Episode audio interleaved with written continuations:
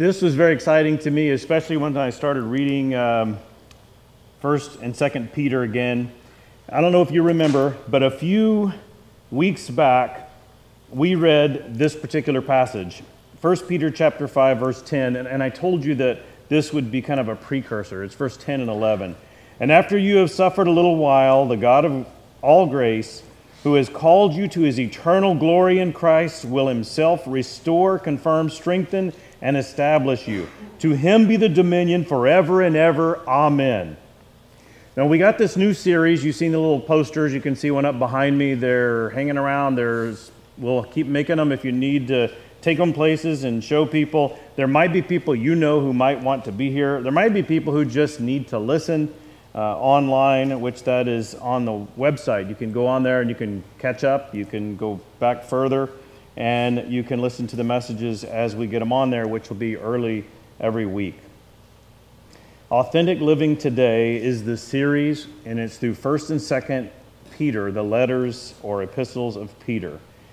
We only have two verses to cover today, but there's, there's a couple of stories that you need to know about in order for this to come together and make sense as we introduce it. So let's go ahead and begin. I want to give you a phrase right from the beginning. I want to say this to you May grace and peace be multiplied to you. I told you about a mentor of mine by the name of Seth Wilson, and some of you have heard of him. He's a, he was a great speaker, he was a, a mentor to many and a very successful author. Now, Seth Wilson, oftentimes I couldn't tell, as I explained to you before, I couldn't tell when he was, he was so wise, sometimes I didn't know if he was saying scripture or his own words. And, and it's a good habit to be in when you're talking with other people to, to express the Word of God.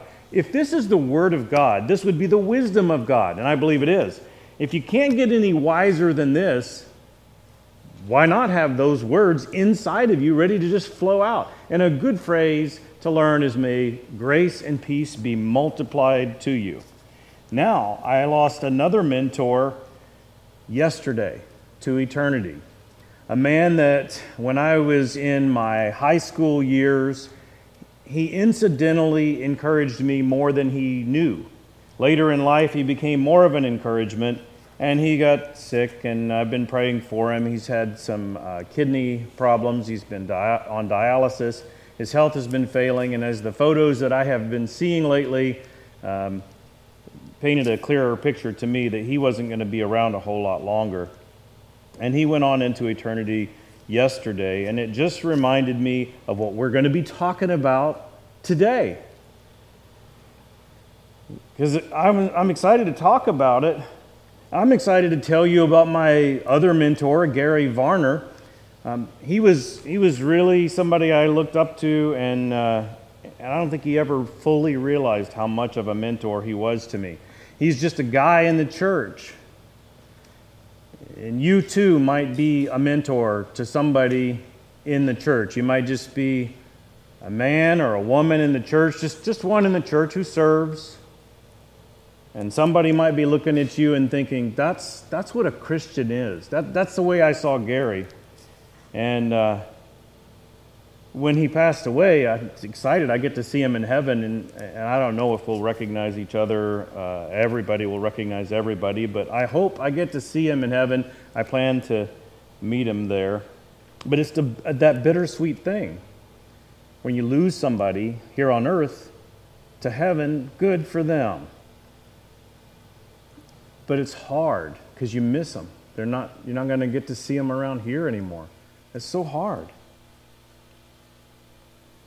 But remember that phrase, may grace and peace be multiplied to you. It's a good one for all kinds of circumstances, especially today.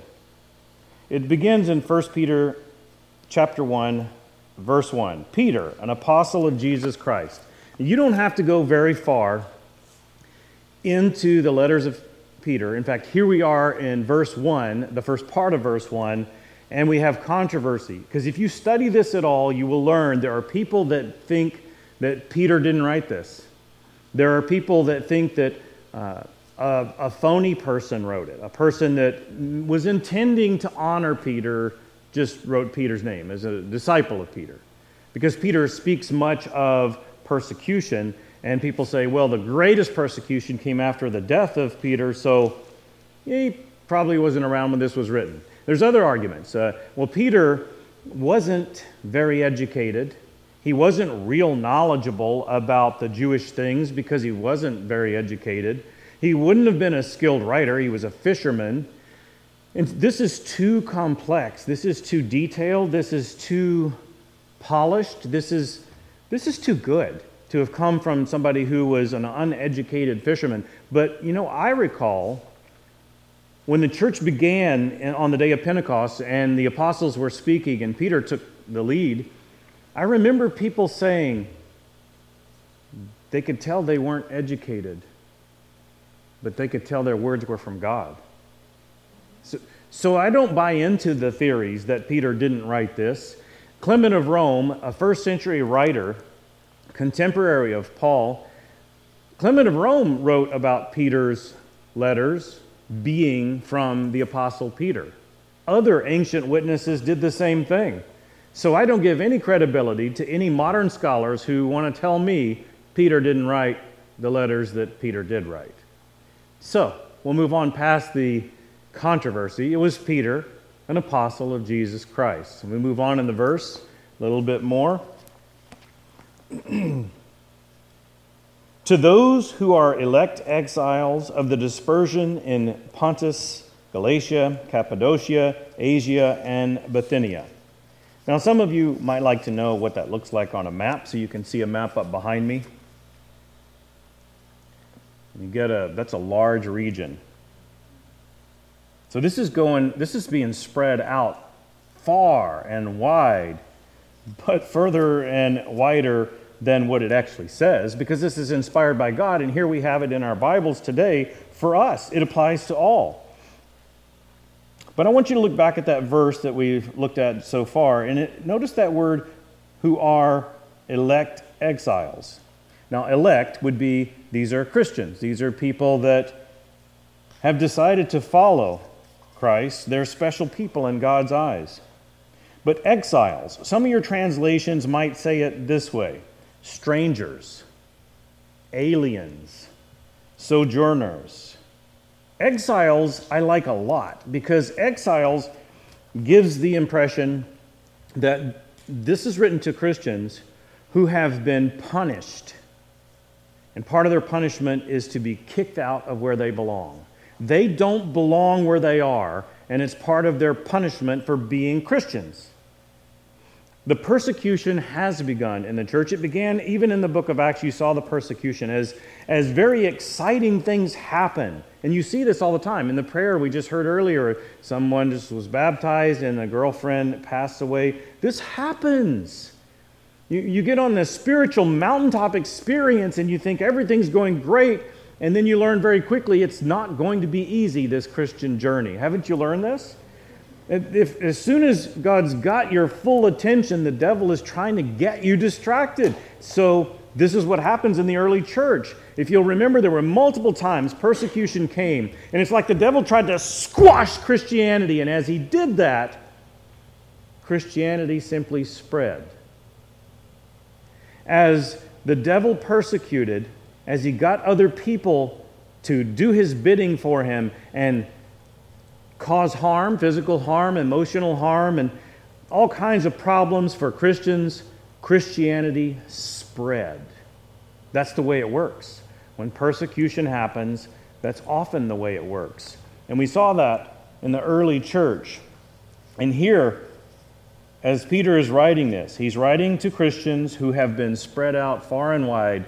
They are not where they belong, they are being punished for being Christians because they're being persecuted. That's the way, that's the way it works. But don't, don't wrap your head around that too much because the physical location of these Christians, the punishment of these Christians, all of this, you need to understand we too are in the same position.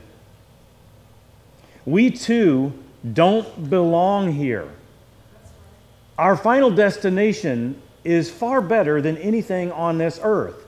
And I don't know if you've noticed, but if you try to live the Christian life, you will discover that life on earth is a whole lot more like hell than heaven most of the time.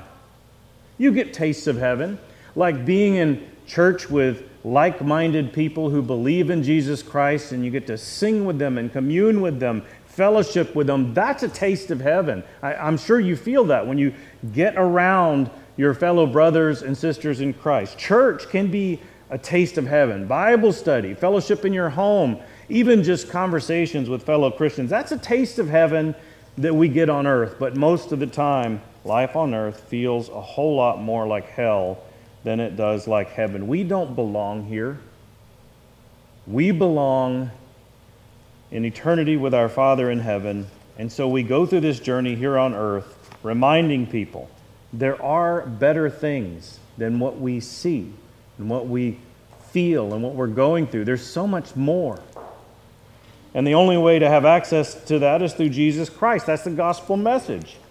Now, Peter is talking about Christians who are being persecuted from the very start of his first letter. He's already hinted at the persecution that they're going through. And by the way, many scholars believe that Peter wrote this, because we'll see this as we move on, but most scholars believe that Peter wrote this when he was being persecuted in Rome, written from Rome. And the persecution, you know, the, the central hub of the source of the persecution is Rome. So that's fascinating that he would write this. But I got to tell you something because what we are going through today, what you're going through, your families are going through, what people at work are going through, or the former co workers are going through, what you're going through is very similar. And I got to give you a story. Uh, it's a couple of stories. And these couple of stories, they're, they're mixed together. They're right out of the Bible, but they are so worthy of making movies. In fact, there was a movie, and some of you know, you'll kind of get an idea like, oh, I watched that. It's a historical fiction, so it's not accurate. And a lot of movies are not, that, that are based on true stories, are not accurate very much. But I want to give you some things that are right out of the Bible. You're going through Revelation. Some of you are studying this on Wednesday night, and that's good for you. But you can't really understand Revelation if you don't get an idea of what happened in Daniel, because there's a lot of language in Revelation that comes right out of Daniel. And I want to give you a little bit of this because it, it relates to what we're going through, what they were going through. It was around 600 BC. Now, that's rough estimate about the time that these things happened. And it's in Daniel chapter 2 specifically where I want to land just for a little bit. I want to show you this statue. You can see the statue up behind me. This is an artist's rendition of what King Nebuchadnezzar II had in his mind. Now, see, what happened is he had this nightmare. Uh, and in this nightmare, he had this, it was, he had a couple of them actually, and there's one of them was this statue. He misunderstood even after it was interpreted. But first, he wanted to go to his wise people, the wise people of the land. I want to know what this means, and I'm going to know how they know what it means because I'm going to say, hey, you got to tell me what my dream was, and then tell me what my dream meant. Well, the wise men that were around the king at the time said, Oh, you, you can't do that. Nobody can do that. We can, that can't be done. And he was mad. So he said, That's it. I'm going to have them all killed. Every one of these wise people, they can't figure it out. Then they can't figure out what my dream was, and they certainly can't figure out what it means. So I'm just going to have them all killed. Daniel was one of those wise men. So Shadrach, Meshach, and Abednego as well. And he asked his partners there to pray Pray for mercy. And God gave him mercy, gave Daniel a vision in his dream, an understanding of what Nebuchadnezzar II's dream was all about. So he got to go before the king and said, King, uh, let me tell you what. You had a dream, and it was of this statue. And he described what you see behind me. That's an artist's rendition of various precious metals and some not so precious up behind me. And then he goes on to explain what the dream means. So the king is, he's got the king's attention. because he told him what was in his dream. Sure enough, that's what I saw. And he says, Okay, let me tell you what it means. You represent the head.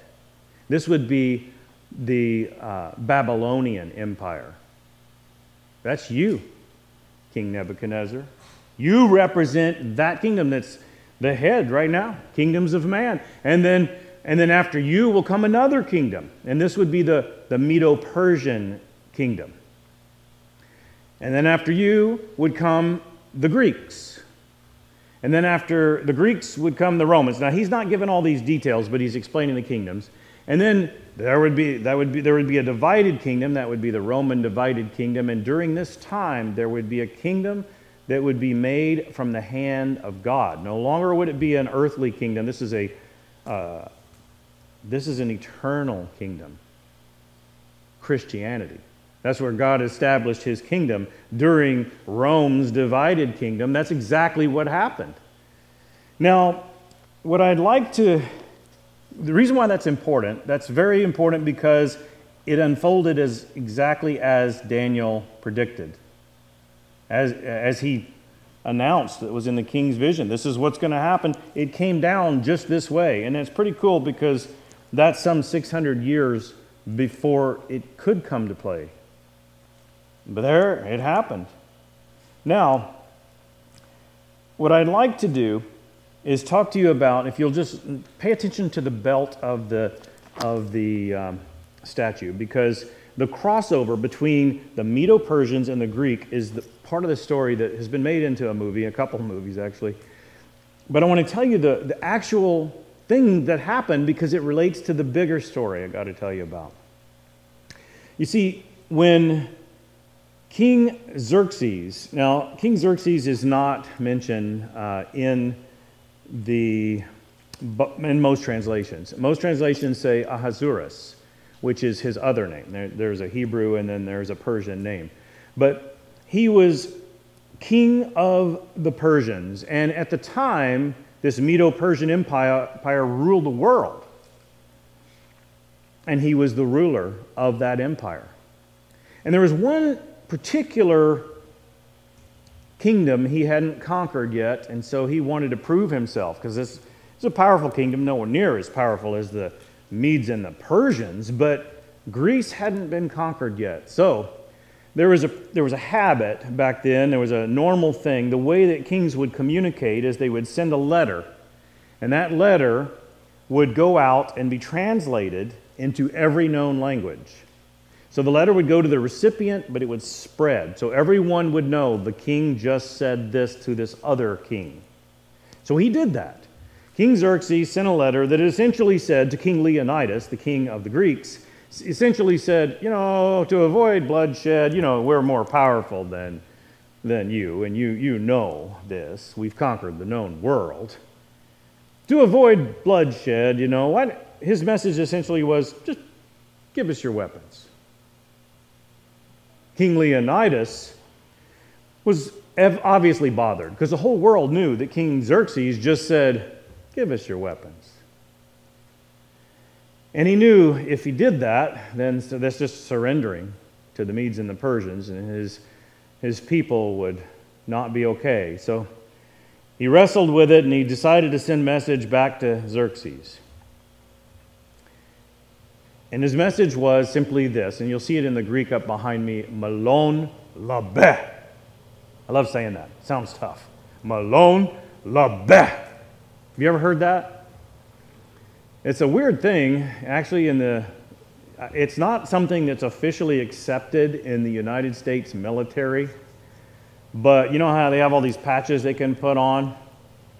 The phrase Molon Labe appears on some of these guys' um, because they, they believe in it. It's a cool phrase. What does it mean? Okay, so King Xerxes said to King Leonidas, for and all the world knew, he said, just give us your weapons. And King Leonidas said, Molon, labe. He sent it out. It was translated in every known language. So the whole world knew King Xerxes' response. His response, come take. That's what the phrase means.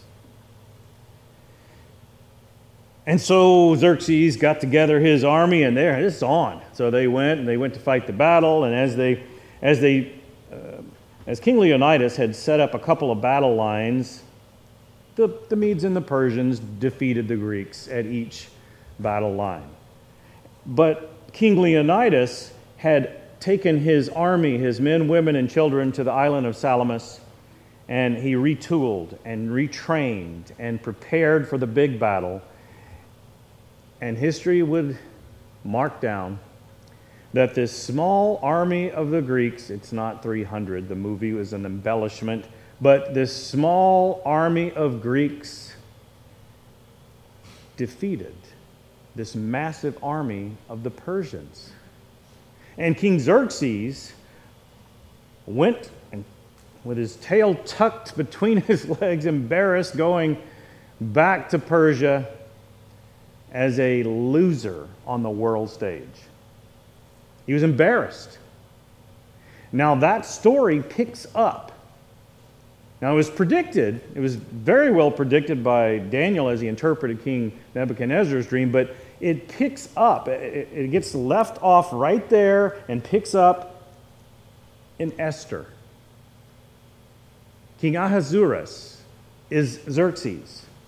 And there he is, embarrassed because he's a loser on the world stage, but he wants to prove himself as a domestic leader. I'm still king here. So he throws these parties. And these parties, he lets dignitaries and special people drink his very nice wine. In fact, he lets common people come, drink from his special goblets, the king's customized containers. Hey, you can share in the wine because I'm king. Look at me. And as he's doing this, he's bragging to others and talking about, I got the most beautiful wife. Have her come out here undressed.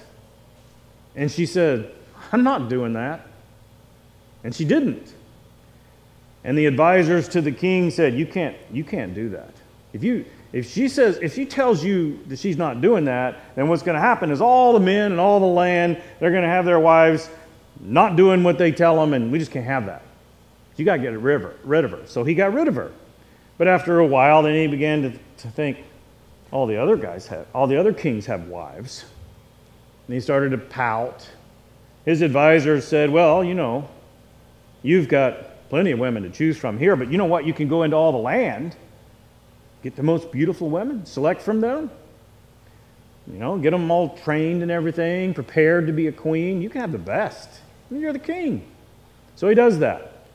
One of the women that he finds is Hadassah. And then ultimately, her name will be changed to Esther. Now, who is she? Well, she is an orphan.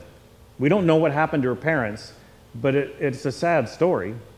I mean, there is a child with no mom and no dad. An uncle has to take care of her. And he raises her like she is his own daughter. He raises her very well. Mordecai is her uncle's name. And Mordecai teaches her godly things because he's a godly man. He's a man of God, raising her to be a woman of God.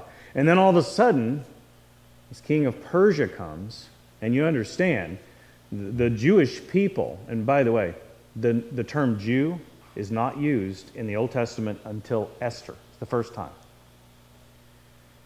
And as the, the Jewish people of God, they've been persecuted, they have been spread out, they are not where they belong.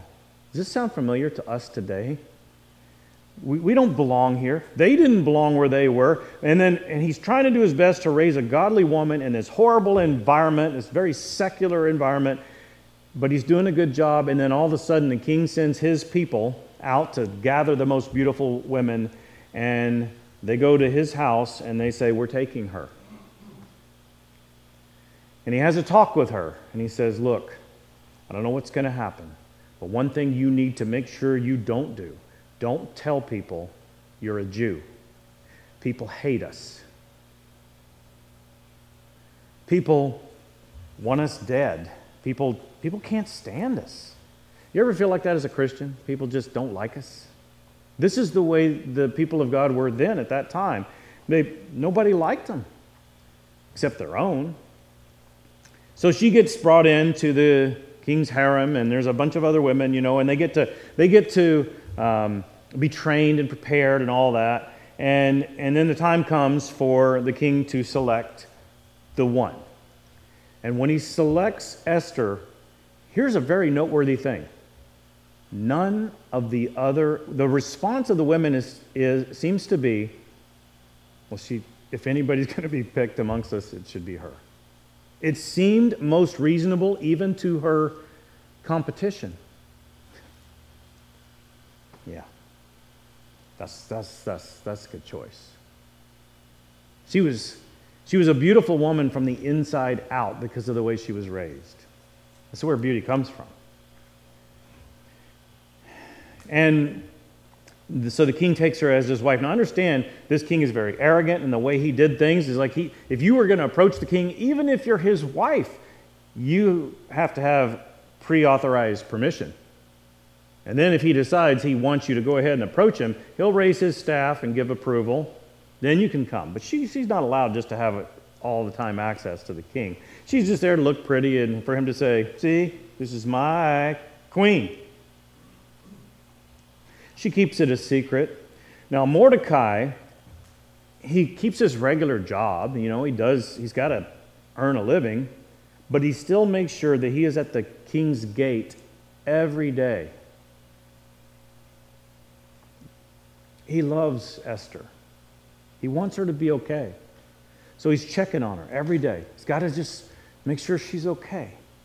Every day he is seen there, just checking on her, making sure she's okay. While he's there at the gate, he observes something one day. There's a couple of guards that are talking about killing the king. You understand, Mordecai doesn't like this king. He's a very secular king. He didn't vote for him, and he wouldn't have if he was given the chance. Doesn't like him. But there's a plot to kill the king, and that's wrong. And he's now heard of it, and the right thing to do is to turn it in. So he, he, he tells Esther, You've got to warn the king. There's people trying to kill him. So she dares to approach the king and she tells him what's happening. And they do an investigation. They find out, sure enough, there's a couple guys planning to kill, kill the king. So the king's like, whew, dodged a bullet on that one. Uh, write, write down the name of the man who saved my life. That needs to be recorded because he saved the king's life. That's, that's noble. That's huge. So they wrote it down in the annals of the kings. So, and then this man rises to the top in the king's uh, order of things. His name is Haman. You're supposed to do that when you hear Haman. You're supposed to like cringe. Haman. Yeah, there you go. In fact, it's a, it's a thing that's a tradition that has been passed down for all these generations, especially when there's a, when, a, when an adult shares the story in a home or whatever gathering and someone says Haman, the kids usually like rub sticks together and like, ooh, people just don't want to hear his name because he was known as an enemy of the Jews. Because what happened is he rose up amongst the ranks in the king's order and the king appointed him at the highest level. And, and this guy, he was so arrogant, he's more arrogant than the king. And the king worked with him so that anytime this guy walked by, you're supposed to bow down like you're worshiping him. And as he walked by Mordecai at the gate, Mordecai, man of God, I'm not going to bow down and worship any man. No. And the, the assistants to Haman, they kept telling him, hey, you need to bow down.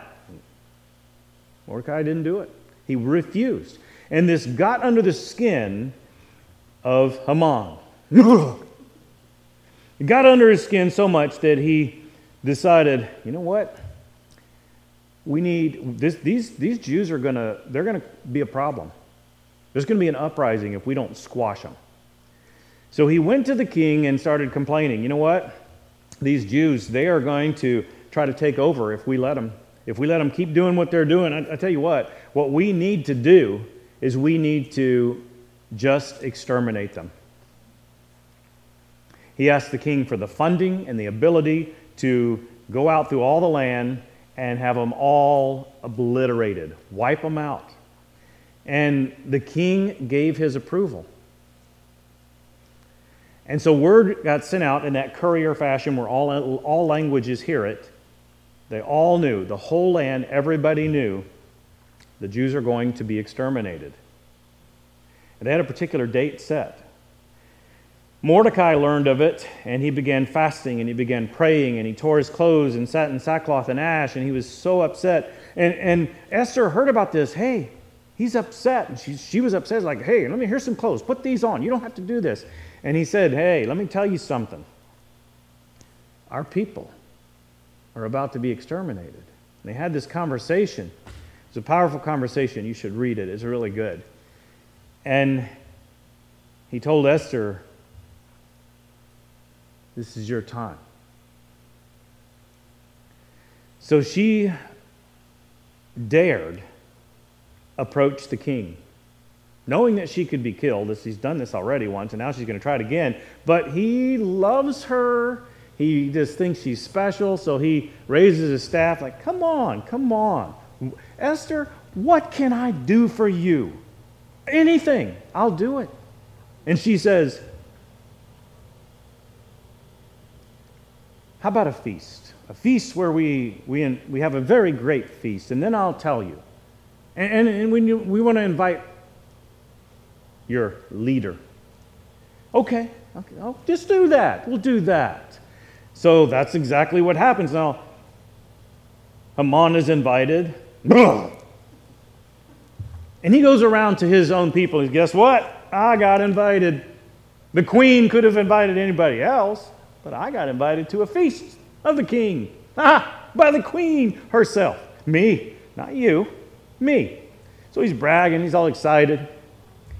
But it irritates him to no end that that guy at the gate, that, that's the one that got under his skin and he wanted to kill all the Jews because, you know, he won't bow down. None of them will. They're, they're going to end up uprising. He's so upset that he talks to his people and they say, you know what you could do? You could uh, use him as an example. Give, give all the Jews a visual of what's coming to them. Build this giant gallows so all over the city people can see it. And, and when he's killed in front of everybody, they're going to know what's coming. Why don't you do that? That'll make you feel better. Yeah. So through the night, he built this giant thing. He had a bunch of workers building it, all the hammering and sawings going on, but that's not what bothered the king that night, because he was, he was going to have Mordecai killed in the morning, and he bragged about it, told people. The word spread around. This guy is going to have Mordecai killed. Everybody knew, whew, he must have done something bad to tick him off. Well, the king can't sleep. It's not the hammering, it's not the sawing, it's something else that's keeping him awake. I think it's the providence of God, the sovereignty of God. And so he says, Bring me something to read. I need to read. I can't sleep. I, need, I just want to read something. So they bring him the annals of the kings, and he opens it up and he reads, and he reads about Mordecai that saved the king, him. And he said, Hey, what was done for him? Nothing. We didn't do anything for him. We didn't do anything for him. What? we should do something. And as he's doing this, he's having this conversation, Haman walks in. And so the king thinks, perfect, perfect. He says, hey, what should we do to honor a man that the king wants to honor? And so he thinks, oh, king wants to honor me, does he? Okay, all right. So put on put you, if you want to honor a man, you want to put on the king's robes. You want to put him on the king's horse. You want to parade him around town and you want to have it announced all over town this is the man the king chooses to honor. Yeah, that's what I would do for me. I mean, for the man you want to honor. That's what I would do. And the king says, Very good. Now, this is an interesting thing because I left out a piece. I wanted you to. Um, Esther had gone in and talked to the king, and this, she, there's another feast. And she goes in and she talks to him before the guy walks in. And she says, I need to talk to you. Okay, whatever, I'll give you whatever. And she says, Well, save my people. Because an evil person has come and convinced a king that my people should be killed, and that shouldn't happen. In fact, even this, this, this man that you're planning on honoring, he's going to get killed too. And the, the king's like, What? And he's, and who, who has caused this? And she says, Haman. so he says, Well, I tell you what, we'll fix that. So Haman's going to has to parade around Mordecai all over town. And then the king, as Haman is saying, this is the guy the king chooses to honor. The king has Haman killed. And then he puts an order out for all the languages in all the land that says the Jews will not be killed, they will be protected. These are God's people. I mean, you think about what the king's perspective is. He only knew two Jews. One was his queen, who was the most beautiful from the inside out that he had ever seen and ever known. She was great. And then Mordecai, a man that he didn't really know that saved his life. So he promoted Mordecai. And, and then God ordered his people remember this, don't forget it. He ordered his people tell this story, have the story read every year to remember God's faithfulness to his people. So, if we focus, I want you to think about that. And I, I want, maybe you're asking a question. The, the, by the way, the, what, what, we call this is Purim. What is Purim? And I know you probably heard Purim, but if, if you want to say it the most accurate way in the Hebrew language, is Purim. When is it? It's sunset this Thursday to nightfall this Friday. Well, how about that? This has everything to do with Peter's letter as he begins because the people have been scattered, they're being persecuted, and Peter is going to try to encourage them. And here we have a story that's a perfect parallel to this. And, and what's the moral of the story of Purim? Don't forget this God is faithful to his faithful people. That's the lesson. Here they were, it looked like doom and gloom. Like they were all going to be wiped out. Hopeless. But God is faithful to his faithful people. Authentic Living Today, that's the message series. The title of today's message is Introduction, because it's the beginning of, the, of it. Why this and why now? Well, that's a legitimate question. Why go over 1st and 2nd Peter now? I don't know if you've caught this much in what I've said to you in the past, but I want to make it clear. It would be good if you turned off the TV and turned off the social media. It feels like, to many of us, like the whole world's gone mad. And it's not real healthy for us to stay wrapped up in a whole lot of that stuff that's going on. Yeah, we need to know what's going on, but we don't need to stay wrapped up in it too much because it's it's discouraging. I mean, it feels like it feels like the whole world's been taken over in almost every aspect by people who don't like Christians, God, Jesus, or the Bible. And that could be discouraging. There's a lot of things that are that appear to be coming down the line for us, and it's life's not going to get any easier. It doesn't look like it. So you might be able to understand why your leadership thought we should go through the letters of Peter. Now, we haven't even gotten into verse 2. Let's look at verse 2. We're only looking at two verses today. So let's look at it. Up behind me, you'll see. And we're going to take it piece by piece according to the foreknowledge of God the Father is the first piece. You'll see that highlighted. We're, this is a very colorful introduction, so I've got colorful highlights behind the letters so you can grab a hold of what Peter's doing.